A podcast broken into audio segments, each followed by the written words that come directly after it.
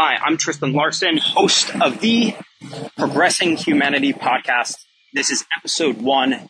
And in this episode, we are going to talk about why you should read 15 books a month recommended by billionaires and how that strategy came to be and how it's changed my life and how I really deeply believe it can change yours. So first thing we have to ask ourselves is why even read in the first place? Or more specifically, why is it that Bill Gates goes on reading weeks? Why is it that Warren Buffett and Charlie Munger read all day and you could consider them the best investors of all time? Why did Elon Musk read two books a day as a kid, according to his brother Kimball? Why have philosophers and the greatest people of our time been avid readers? Almost every single one of them. You can look at Oprah Winfrey and how she has her story about how one book changed her life. And you can just go down the line and look at countless examples of how different people who have made a big impact on our world have been avid readers. And the first principle is that not all books are made the same. The way I chose to read 15 books specifically recommended by billionaires is after watching a documentary of uh, Bill Gates on Netflix and he was in the boardroom and he was talking to these other uh, people about how they were trying to solve the uh, problem of vaccination in, I think it was Nigeria or some country in Africa. And Bill was talking about how he needed more money in the hundreds of millions of dollars to help solve this problem.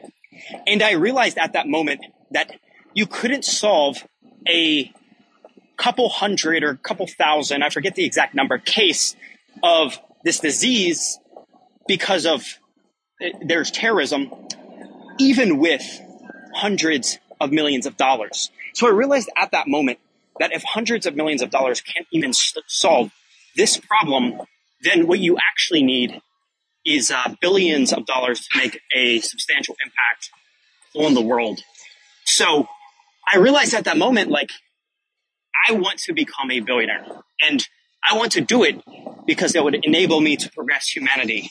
And I, I sat and I thought to myself, like, how do I do that? Well, if you want to learn how to become something, you learn from people who are already it.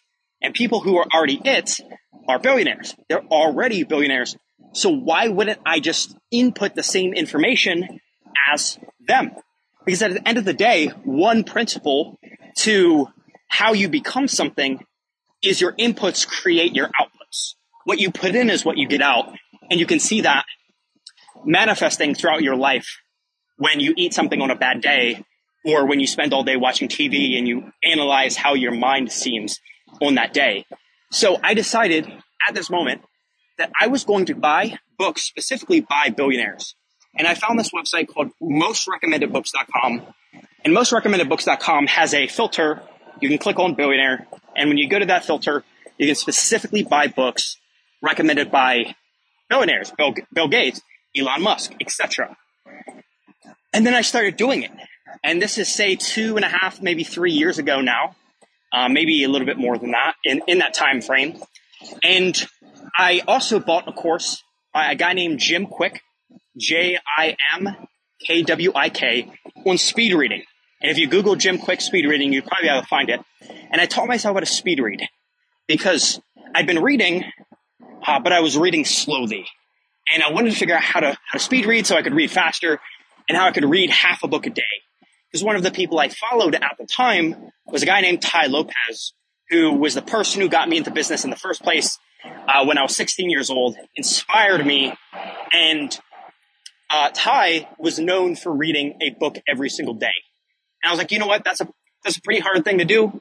I want to read half a book a day. And I want to use speed reading to do it. So that's kind of the origin story of how I got involved. So why should you do the same? Why should you read books specifically recommended by billionaires? And what are those books even about, you might ask? Well, one thing that Charlie Munger says, and Charlie is Warren Buffett's business partner, he reads all day. He reads like 12 hours a day, even more than Warren. And Warren Buffett reads a lot, like eight hours a day or something. Well, what Charlie says is that you want to be multidisciplinary, which means that you want to have knowledge of all the major disciplines, uh, different forms of mathematics, economics, business, psychology, marketing, history, all the major disciplines, you want to compile mental models of the major di- of the major principles in all the major disciplines. So you want to understand the basic fundamental first principles and Elon Musk, you've probably heard him talk about first principles of the major disciplines. And what that allows you to do is it allows you to look at a world in such a way that other people who are only experts in one area cannot do. Because if you are learning about all these major areas, what you're able to do is have true context of a situation. Because instead of having the, uh, the man with the hammer syndrome, as Charlie Munger calls it, where every, uh, every nail, the tool that seems to be the, the tool that fixes the problem is the hammer.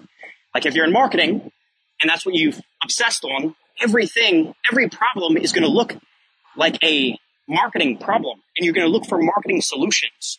When objectively speaking, the best solution might not be marketing. It might not be machine learning. It might not be XYZ. It might not be the thing that you're the expert at. But if you understand the principles of many different areas, as a CEO, as an executive of a company, you'll be able to make better decisions about everything. Because instead of saying, okay, I'm an expert in marketing and economics, so I'm going to solve this problem using one of those hammers, you instead can look at it through the lens of, say, a software developer or the lens of a, um, a machine learning expert or the lens of a psych- psychologist. And you can kind of look through these different lenses and make the best decision by pulling from different disciplines. So I'll give you a practical example of how this works. So my co-founder of, uh, of my company, Airlius, we're working on a product called Block'em, which is a scam blocker, uh, blocks crypto scams. So uh, we're talking, and there's certain cost constraints that we have in our business, and we're talking about how we want to solve the problem of needing to get a better output for wallet addresses that have a low amount of data, right? So there's a low amount of data. We have an artificial intelligence driven tool. And if you know anything about AI, you know that it needs a lot of data to come up with a great output. So we said, okay, well, how do we solve this problem? My co-founder, who is very deep into AI, very deep into tech in general, he's been a software developer since a kid, gave a technical answer and was like, okay, well, we might have to hire three AI engineers, which, which is going to cost us, you know, $14,000 or whatever, because we're hiring people in Serbia to solve this problem. And I look at this problem and I say, you know, maybe what we should do, because we want to be cost effective right now, is we want to solve this problem by adding a little button where people can submit their project and we can manually verify their project. And then when we raise money again, we can then go ahead and decide to hire more uh, engineers to solve this problem. So what did I do there? I solved a problem that could have cost us $14,000 a month with a $1,000 a month solution where we're solving the problem using psychology because it makes people feel better if they can click a button than through the expensive solution, which is the tech solution. But if I did not have this other perspective on these other areas, I would have not have been able to solve this problem in more than uh, a few ways. So when you're reading all the time on all these different areas, whether that's evolution, whether it's psychology, whether it's biology, because billionaires, here's the thing, billionaires read books about all different arenas. You look at Charlie Munger's book list, it's exactly what he says. It's major disciplines. You look at Elon Musk's book lists, it's philosophy, it's history, it's psychology, it's sci-fi, it's stuff like that.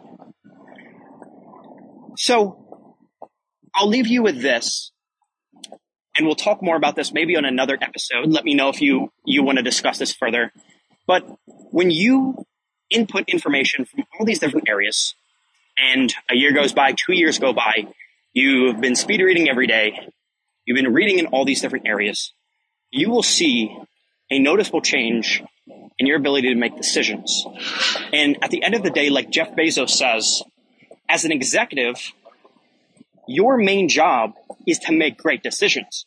That's your number one job is to make great decisions because decisions can have an exponential return more so than actions can. You can decide to do one thing. Like, for example, Jeff Bezos deciding to make the vision of Amazon to create the everything store has a many, many, many, many, many orders of magnitude greater impact than setting the vision as being something like having a bookstore. Because if your vision, if Jeff Bezos' vision was, I want to have the best bookstore, that's all I want to have, that's what he said as the vision, then he would be limited by that vision. But as soon as you make the decision and say, okay, you know what? My vision is to have the everything store. I want to sell everything. The difference between those two decisions is the difference between having a little business or having the biggest business humanity has ever seen. And that's just one example of how a decision can have many, many orders of magnitude bigger impact than another decision. And if you're constantly assessing situations through different lenses and putting yourself in a psychology hat, putting on your evolution hat, putting on your marketing hat, putting on your business development hat, you get the point. You can make the best decisions more times than not because you have all of these different models to work from instead of one model. And the quality of the books that you're reading by, you know, that billionaires are recommending is the highest quality. It's the books that other people don't read. The books that every, it's like a philosopher said, if you read the books everyone else reads, you'll think the thoughts that everyone else thinks. So if you buy the books that billionaires have read, that billionaires have personally vouched for, and they've said, this has made a massive impact on my life, then your probability of becoming like them and thinking like them goes up. Now, why do you, why would you even want to become a billionaire in the first place? Well, it goes back to the story at the beginning.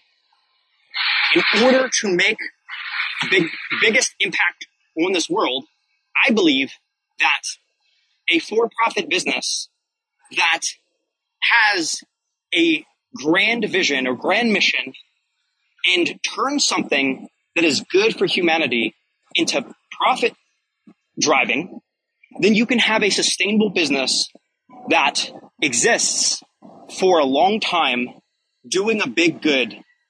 And it's a business that continues to grow, whereas a nonprofit relies on donations and is more wasteful of resources because it's not ran like a profit driven company that uses its resources effectively to solve a problem. That's what I believe. And that's why I read 15 books a month recommended by billionaires to help me achieve that. So hope this was valuable. Follow me on Instagram.com slash suited. Check out our scam blocker if you're in the crypto space. Block'em.io. And thank you for listening. Recommend type of information you'd like to hear from this uh, on Instagram. And I'll see you on the next one.